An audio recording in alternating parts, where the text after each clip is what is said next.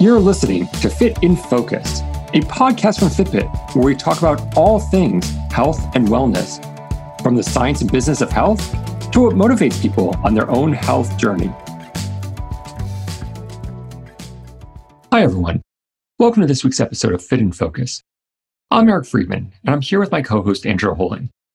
Today, we're speaking with Dr. Conor Heneghan, Director of Research Algorithms here at Fitbit. Conor's work at Fitbit spans many areas from sleep to heart health to stress. But today we're focusing on the recent work he and the team did around COVID 19. Conor and his team launched the Fitbit COVID 19 study, which looked at the potential for Fitbit to build an algorithm to detect COVID 19 before symptoms start. Over 130,000 Fitbit users enrolled in the study, an incredible response. Today, we'll talk about what the team learned and what's next for this research. Conor, welcome to Fit and Focus. I want to start off a little bit about your background. Uh, tell us a little bit how you got to Fitbit and what you did before. Sure. Uh, so, as you might pick up from my accents during the talk, I'm originally from Ireland. Uh, so, I studied engineering originally at University College Dublin and uh, studied electronic engineering and got very interested in biomedical applications of engineering. So, that led me to take up the chance to study uh, for a PhD at Columbia University in New York. And I went over there to study electrical engineering, but with a focus on biomedical applications. So I ended up doing five years there in New York, looking at signals from uh, hair cells in the ears of guinea pigs, and also looking at nerve spike trains that were recorded from electrocardiograms, and also looking at some more theoretical properties of what are called power law signals, so our fractal signals. And that was my formal training and along the way, got involved with some analysis of signals for detection of sleep apnea. Uh, it was actually set up as a competition at a conference. And myself and a colleague worked on seeing if you could recognize a person with sleep apnea, which is this disease where you stop breathing at night. And if you could recognize that just by looking at a person's heartbeat patterns. And that actually was the, the top entry in the competition. And we were pretty excited about that and decided between the two of us that we would long, um, file a patent with the university and also see if we could commercialize it by licensing to other people. And that actually led me to start up a company with uh, a third colleague who was a, uh, a an MBA uh, experienced uh, sort of new technology person, and together we launched the company in 2001 to basically look at sleep patterns, look at sleep apnea, look at breathing patterns. We did uh, have a lot of success with that company in terms of developing some really interesting technology to measure sleep patterns, both from electrocardiograms initially and then later on from uh, respiration sensors. So that got me interested in the field of sleep and sleep tracking, where I've spent uh, you know several years developing new technologies, getting to know the field, talking to a lot of clinicians, and uh, eventually that led in, I think it was 2011, uh, to the company being acquired by a medical device company called ResMed, who develop technologies for sleep apnea treatment and also are very interested in sleep awareness and consumer sleep technology. Uh, so that got me more and more into the field where sort of biomedical engineering meets consumer electronics. Uh, so with, with ResMed, we were able to do a, a very interesting consumer sleep tracking device. Uh, but I was really interested in pushing further into that domain. So that's when I took the opportunity to join Fitbit uh, in 2015. Yep. I guess for me, the excitement of uh, what I enjoyed a lot with the product we did with ResMed is to actually get a product out that consumers could use.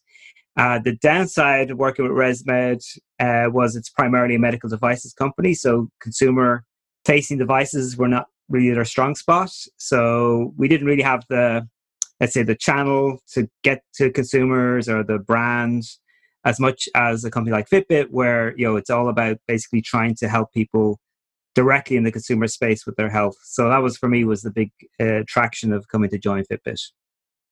And so, over the last five years of Fitbit, uh, tell us a little about some of the features you've you've shipped. You've shipped a whole bunch of sleep related stuff.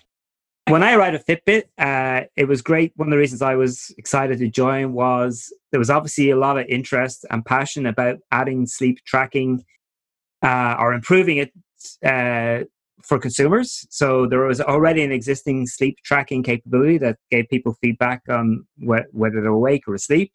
And basically, when I worked with with Shelton, uh, who was, as you know, was the uh, the VP of research at that point, uh, Shelton kind of gave me a very broad roadmap to say, can you can you help develop the sleep tracking roadmap so we have a a more rich experience for the consumer, something that's maybe closer to what a sleep lab could give you, uh, that you know is as accurate as possible. So basically, for the first kind of year and a half with Fitbit, we did the basic research into developing a machine learning algorithm that would map the signals that you can uh, acquire from a Fitbit uh, to the signals that are measured in a sleep lab to do with your deep sleep, REM sleep, light sleep, and so on.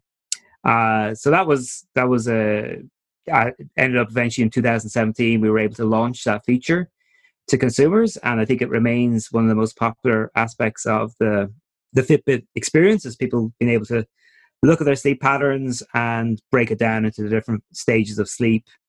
And also, uh, at the same time, we began work on the concept of a sleep score, which would give people the concept of the quality of their sleep. Um, and that was kind of something we layered on once we developed the basic sleep stages functionality. So th- those are a couple of the areas in sleep that I've worked in. You mentioned Fitbit's been doing sleep for a very long time. Yeah, you know, we when we first launched 13 years ago, we had sleep as a fundamental thing. You kind of really helped us revolutionize by um, adding in that sleep stages and sleep score, which is all heart rate variability based, HRV based. I guess first tell us a tiny bit about HRV. Um, and also that, that kind of then goes into like why is HRV give us such insight into the body, whether it both be sleep and heart health? And we're going to talk about it some more with like how it helps with other disease detection. Sure. So just to cover the basics, so the heart rate variability is basically looking at the time between each individual heartbeat and looking at how that varies as a function of, of time. So, for example, if your heartbeat is about 60 beats per minute, you would expect that you'll get a heartbeat about every second. So that your sequence of times will be one second, one second, one second. Now, if a human was a robot, it would be exactly one second every time.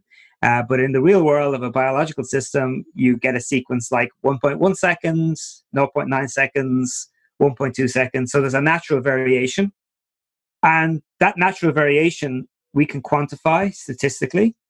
Uh, so we can look at whether there's a short-term variation between beats that are next to one another. We can also look over 24 hours to see are there long-term fluctuations. Do you have like a higher heart rate at night or a lower heart rate at night compared to daytime? So you can look at heart rate variation or variability over many time scales. And the reason that's really useful is because your heart rate, your heart is not uh, it's not a piece of, of machinery it's actually being directly controlled by your autonomic nervous system. And the autonomic nervous system is kind of the, the plumbing of our body that keeps us keeps us alive and regulates all the various processes in our body. Uh, so the autonomic nervous system has the ability to either speed things up or slow things down. So the heart rate is is influenced by what's called the parasympathetic system, which tries to slow things down and keep things nice and regular. But it's also influenced by the sympathetic nervous system, which is the fight or flight response, where you can get your heart rate to go higher in order to produce you know more activity, to produce more energy, and so on. And your heart rate is not the only thing that's controlled by the autonomic nervous system. It's also controlling your uh, digestion. It's controlling your, your. It's influenced by your circadian rhythm when you sleep and when you're awake. It's controlled by how hot you are, how cold you are. Uh, it has variations within the day. It's influenced by your mood. So what we have then by looking at heart rate variability is actually this incredibly rich window into what's going on in your body underlying not just your heart rate but other aspects of your body. So that's what we've tried to delve into uh, with with our heart rate variability metrics that we've used for example in sleep stages. It's what we look at for the atrial fibrillation cardiac arrhythmia detection but also uh, as you can imagine uh, there are other diseases or other conditions where heart rate variability can tell us information. So, for example, circadian rhythm can be picked up by changes in your, your heart rate variability. Uh, we haven't done this directly in Fitbit, but um, in my research work at the university, we looked at heart failure, which is a particular condition of the heart, and how it changes your heart rate variability and reduces your heart rate variability. So uh, we think there's a, a huge amount of insight and knowledge that we can bring to consumers by looking at heart rate variability. Conor, um, how I know with resting heart rate, for example, we know that a lower resting heart rate is a better indicator of health. For heart rate variability, do you want more variability or less? Is there some sort of kind of standard of understanding what indicates a, a healthy system with that? Yeah, so the evidence is very much that having a high amount of heart rate variability is a sign of good health, mm. uh, which is kind of kind of the opposite to what I would have thought when yeah. I first got into the field. uh, I think we all have this model of the of the heart as being this uh, clockwork machine, uh, but in reality, the fact that it can change and is variable is kind of makes sense when you think about it. That your body has to deal with so many different conditions. You know, the the room temperature changes you might need more oxygen because you're running you you know you might need to move blood to your digestive system because you've just eaten so the fact that your heart rate can vary and can uh, deal with all these changing conditions actually is a sign of good health HRV is also one of the inputs that Fitbit looked at in its recent COVID 19 study. Before we get into the details and the findings of the study itself, first tell us a bit about it and why we launched it here at Fitbit. Sure. So, uh, even before the arrival of COVID, uh, we certainly had a lot of anecdotal evidence that people noticed that when they were getting sick, they would see changes in their heart rate. Uh, so, for example, your resting heart rate often goes up when you have a fever. So, we'd seen this like internally in the research team and working with our teams in Fitbit, and also hearing from customers. And we actually partnered a couple of years ago with the Scripps Translational Research Institute uh, who were very interested in looking at the incidence of flu in the United States and how it varied with region and how it kind of uh, had its little localized spikes in different uh, states. Um, we worked together with them to show that, in fact, at a population level, you could see how flu was spreading by the fact that at a population level, there was more people with elevated heart rates.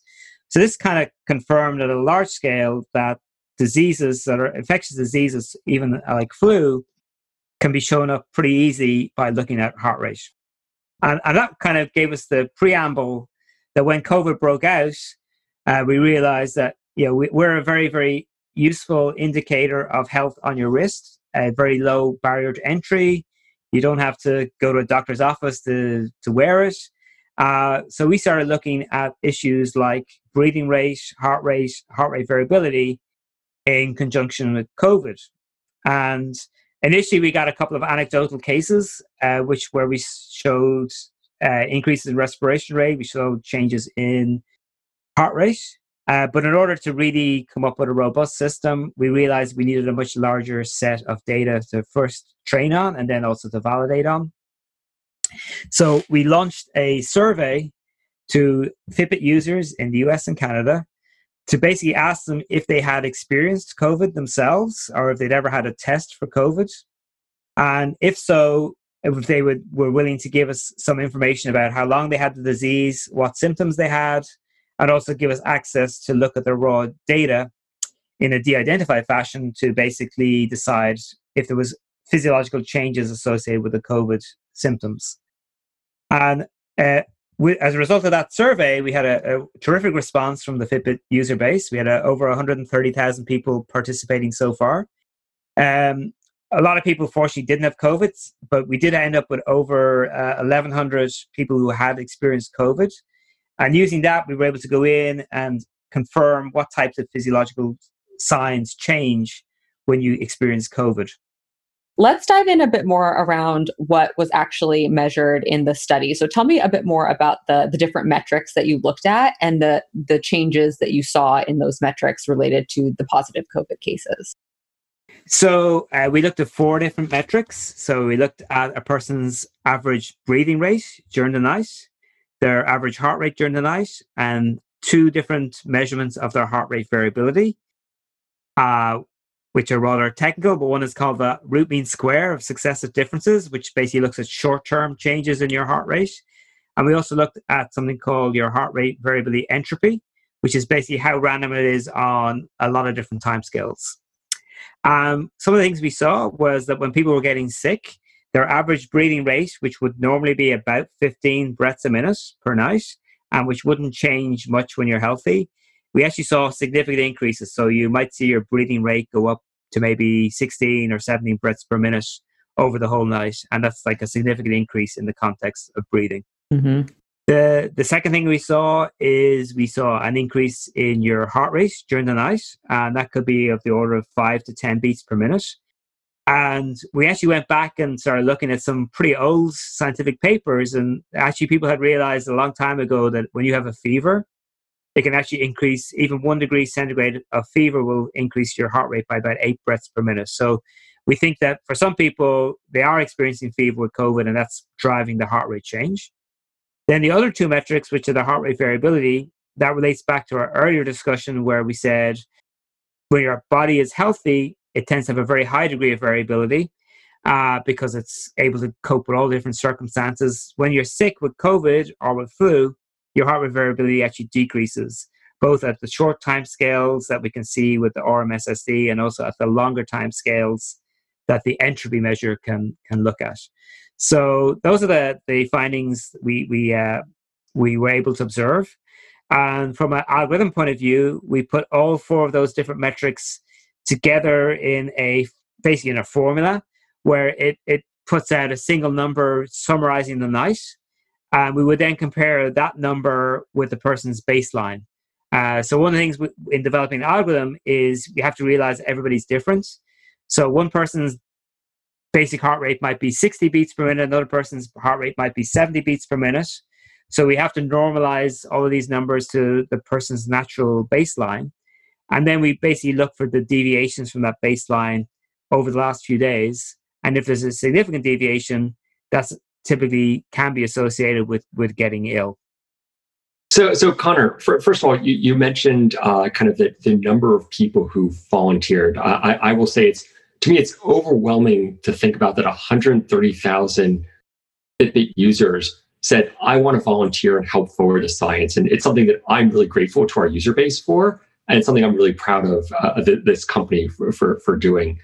Um, you, you, first of all, you mentioned kind of the, the we're, we're going to the kind of the actual detection of the disease. We also got some interesting insights along the way as to kind of symptoms. Like, you know, I, the first thing, whenever I walk someplace, the, the first thing they do is they take your temperature. Uh, I was kind of surprised in our study, actually, temperature was not a leading uh, indicator uh, of COVID as a symptom. Uh, talk about what we, we, we, saw there. Yeah. So, as part of the survey, we asked people to report on their symptoms. Uh, so, firstly, one of the interesting things is about 11% of the respondents who did test positive for COVID turned out to have no symptoms. So I think a lot of us have interest in how many people are asymptomatic. So at the very least, at least 11% of people uh, are asymptomatic. And we, we're pretty sure that's a very low bound because to, to kind of enter into the survey, you probably would have had to be thinking about, about uh, COVID anyway. Uh, and then we also got a feedback on how symptoms were spread across people with the disease. Um, as Eric mentioned, fever turned out to be uh, not super common. It was around about 55% of respondents who mentioned fever as a symptom of the disease. Uh, so yeah, it's not it's not certain that having COVID will necessarily cause you to run at high temperature. Uh, what we did see as a general, more general symptom that was very common, the most common symptom was fatigue, um, which is makes sense. It was obviously also very non-specific. And we also saw quite a uh, high instance, I think, of headache. Um, and then there's a couple of the more, let's say, uh, unusual symptoms you might have read about in the press. So things like people having uh, pain, uh, swelling in their toes or fingers. If I remember correctly, I think that was about 5% of people who reported that symptom. And I guess the other thing which I personally found pretty unusual about COVID is the people reporting this very strange um, change in their smell and taste sensation. And that was indeed pretty common. I think that was around about 60% of the people experienced a, a, decrease in their taste or smell sensation. Uh, so yeah, that was that was pretty fascinating. Um, I guess some of the other things that we thought were very important out of the study is uh, shortness of breath uh, was reported by about 45% of people. But the shortness of breath uh, was quite a strong predictor of whether a person would have a severe case of COVID 19. So, for the people who uh, had to be either hospitalized or even worse, to be ventil- ventilated, they had a much higher reporting of shortness of breath. And that kind of makes sense that, you know, if the disease is sufficiently severe that you're be- beginning to notice it's affecting your lungs, then it it probably is indeed a, a pretty bad case. So that's a little bit of what we learned from the survey of symptoms. Yeah, I find it really interesting that you know loss of taste or smell is actually higher than uh, than fever, considering the, the fact that that's the first thing everyone asks these days. So you, you talked a lot about these uh, physiological measurements, and before we were talking about the symptoms. Um, when did when did we start seeing those physiological signals relative to when people report first observing symptoms, like that there's something on, going on in their body? Yeah, so the way we approach this is we ask people to tell us the dates on which they had symptoms. And from a sort of numerical point of view, we would call day zero be the day on which a first symptom appeared. And we then looked at our kind of our overall metric of whether a person is sick or not. I mean, you know, we wanted to see would it go above the baseline level on day zero, on day one, on day two. Uh, what we found, which is pretty interesting, is that on the average, we actually saw signs of this metric increasing several days before a person was aware of symptoms. Uh, so even on day minus two, relative symptoms, on a population level, you see a pretty clear signal that something is happening. So uh, you know, the person's heart rate is changing slightly, their breathing rate's changing slightly, and in some cases, people just aren't aware of that. And even though the infection was already beginning to take hold in their body, so that's part of the reason we're really excited about this work. Is that not only is it something that could be kind of a retrospective view of what's happening in your body, but it could potentially give you maybe one or two days warning um, and you could use that extra day warning to either you know stay at home if you have that option, or potentially as testing becomes easier, uh, potentially you could get a test uh, a, a, couple of days earlier than you would have otherwise. Uh, so that's kind of the, the hope for us with this algorithm is to be able to to bring it to the point where consumers could use it potentially as part of their uh, way of dealing with with the COVID nineteen pandemic we can actually detect COVID a day or day before symptom onset for 50% of users with 70% specificity. Uh, what does that mean? Break down each of those terms. I mean, this is really important to understand. Is you know, no test is perfect. Uh, so basically, when doctors or public health experts are talking about tests, they have a concept of sensitivity and specificity. So, what sensitivity means is how many people who are sick do you actually detect? So if there, if you have a clinic full of 100 people and you apply a test and you correctly find that 90 of them are labeled as being sick and the other 10 you incorrectly label as being healthy, then your sensitivity is 90 over 100 or 90%. Uh, so obviously you want to have as high a sensitivity as possible. And then conversely, specificity is the same type of task, but applied to recognizing healthy people. So again, if you're in a clinic with 100 people in your waiting room and they're all healthy, and you test them all and you say that, let's say 95% of them are healthy, but 5% of them you, you tell them they're sick incorrectly, then the 95 uh, uh, out of 100 is your specificity. That's 95%. So that the perfect test would be 100% sensitive and 100% specific. So everybody who's sick gets recognized and everybody who's healthy gets recognized. Uh, none, uh, I'm not aware of any medical test that's absolutely perfect.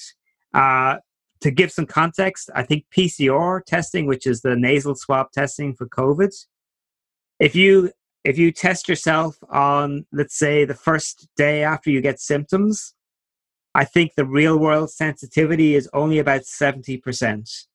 So that means there are people who are sick that the test will miss, and that's a combination of limitations in the PCR technology, but probably more commonly, it's the limitation in getting a good sample of tissue or of um, using the nasal swab correctly. So that's kind of the sensitivity you might expect from a PCR test in some cases. Uh, the good thing about that PCR test is its specificity is, is pretty high. I think it's up in the high 98% plus. Uh, so what we're interested in is trying to get an algorithm which is sensitive and specific. Um, and as Eric said, right now we could we could select a version of our algorithm which has a particular sensitivity at a certain day and a particular specificity. So, for example, if we apply our test on day zero, which is when a person is just about to experience symptoms, we we think our sensitivity will be about 50%. So we'll pick up half of the people at that point with a specificity of about 95%. So the healthy people, 95%, then we will tell them they're healthy. Uh, and that's going to be a, a, it's a really difficult trade-off because obviously we don't want to tell people who are who are healthy that they are sick. Um, but we have to consider the, the, the actual cost. So that that makes it very uh, situation specific. So if, for example, you're a person who has the ability to work from home and doesn't have to go out, then uh, we could potentially be okay with getting some false positives. Uh, in other words, telling people they're sick when they're not since the worst case scenario for them is they just stay at home as, as normal, so they're not incurring any extra risk. Um, conversely, there might be situations where we need a very high specificity. So, for example, if you're uh, an essential worker, uh, maybe a frontline healthcare worker, and it's important for you to get to work, in that case, perhaps the specificity becomes the more important factor. Yeah, it's always fascinating to me, like that intersection between kind of science and philosophy, like the morality of what's right, and how, in some ways, you might need to craft different algorithms based on what pe- people need. Uh, yes, you, you, mentioned that sensitivity and specificity. You know, we actually detect a day before symptoms occur, and potentially either get you to start isolating. But you're right; there, there are reasons that that might not be the right thing for society, and there are reasons that if we're all trying to social distance, that that might be that one person is contagious, or those those people are contagious. We can keep them, you know, off the street and keep them from infecting others. Um, so I, I, think that's that's really interesting. Uh, and then I assume as the days progress, you can see you're you, are you are getting more and more certain, um, and you see more and more in the body. Correct? That's correct. So for our particular set of data, we saw the about day two or day three into symptoms was when we had the kind of the most uh, the highest sensitivity. And how quickly does it taper off? And does you know do, does my body start feeling better at the same time like the symptoms start disappearing? Yeah so some of the some of the factors start to uh, go back to normal pretty quick. So the heart rate measures seem to change back to baseline within sort of seven days for most people who have a let's say a, a not particularly severe case of the illness. The one thing that's uh, longer lasting is the changes in breathing rate they seem to take several weeks to resolve back to baseline so it looks like even after you've cleared the body of the active infection, there's probably some some sort of repair work that your lungs have to do to get your breathing back to normal. Well, as it makes sense, you keep hearing about this kind of massive attack on the lungs, and like you know, respirators were really important in the treatment early on. So I, I, I guess that makes sense. Um, do you see this applying to other diseases beyond just COVID? Yeah. So one of the things we were able to do with this survey was we did ask people about flu and also if they had been tested for other diseases. So there are things like uh, strep throat or urinary tract infections, which might give you a fever or other fatigue symptoms. Um, what we saw is that uh, for flu, we had a similar pattern to what you saw in COVID, uh, but not quite as strong an effect on the breathing rate and the heart rate. Um, and then for other conditions, I think that's very much more specific to what the particular infection was. But even with flu, which is another upper respiratory infection, uh, sorry, lower respiratory infection, you can see uh, you can see the impact of the disease on your breathing and heart rate. And, you mentioned um, earlier in our conversation about um, you know a lot of this was initially done at population level and they got down to the individual level. Um, you know, for flu, I even if you can't figure out on an individual basis, like whether you're sick or I'm sick, is it still useful to know whether this population is sick versus that population? That's that's been a huge part of public health for uh, probably the last 20, 30 years. Uh, the CDC does a lot of flu monitoring by state and county level. Uh, and the idea of that is it, it, helps them to allocate resources and also plan for the following year in terms of where to maybe beef up vaccination programs. Uh, so yeah, so being able to surface infectious illness at a population level is hugely valuable, and certainly something we'd love to be able to do as, as a company. This seems like such a new world for wearables and a new unlock. I mean, wearables have always been seen as more of a fitness tracking device or a wellness device, but this seems to be really going into the, the realm of health for wearables. What's sort of your hope of how you could introduce something or take this information from the study and give it to users? Like, what would be your ultimate goal to be able to support them with this uh, with this research?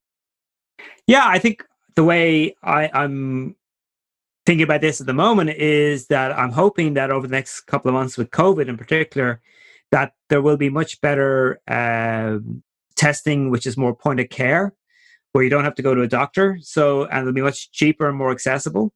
So, I think the ideal scenario is that our device uh, will provide people with early warning, and they will then be able to follow it up with maybe a saliva test or a pinprick test, which is able to kind of focus in more on, on a much more molecular level. And that the combination of those will provide a much earlier warning system get you know will keep people away from others while they're sick and also allow us to hopefully you know return to a more normal life because you'll be able to get a much quicker turnaround whether you're healthy or not. So kind of that's my uh, i guess my belief is that wearables are have this great advantage of being 24 7 they're low cost they're widely accessible and if you then augment that with sort of more uh, biologically based testing, we end up with with the best of both worlds. Yeah, it seems like it could be a really incredible, um, you know, stopgap before something like a vaccine to be able to help people kind of take the actions they need to stop the spread in their communities. Absolutely, yeah, and I, unfortunately, I suspect even with the vaccine, we're all going to face into maybe you know six months, a year, where there'll be still uh, the the vaccine won't won't be spread out immediately. It might be might be 100% effective. So there'll probably still be issues to deal with for a considerable period of time. So i do think it's worth investing in this area uh, for us as a company and for society long term. And if you look at flu vaccines you know they're great in terms of making sure you reduce the impact of the illness uh, but they, they only like each vaccine only catches a certain number of flu strains. So i think there's a huge amount of potential there I think it was pretty interesting to look at the duration of the disease. And I think this is sort of what we've read about in the press as well. I mean, most people seem to have a pretty short, maybe three to seven days illness, and it's not too severe. But there's a lot of people who have really long duration of symptoms. So we have like we kind of had a cutoff at 60 days, but there's people who've had even had more than 60 days duration of symptoms.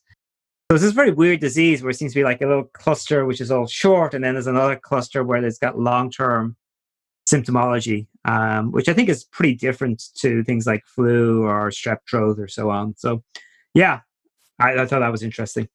And I'm curious, like for those people with, who are experiencing for those longer periods of time, have you gotten a chance to look at the fit, like the physiological physiology they're going to, like addition to reporting the symptoms and being in hospital? Like, do we see their body kind of acting strangely or crazy for that same period of time?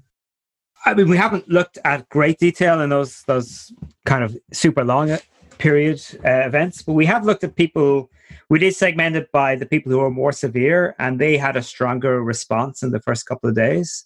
So there is potentially some evidence that what happens in the first few days might be predictive of how the long term severity of the disease goes. But there's certainly a lot of a lot more we need to dig into in that. Uh, Conor, uh, thank you. Thank you so much for your time. I, I really appreciate it. Yeah, thanks, Conor. Thank you.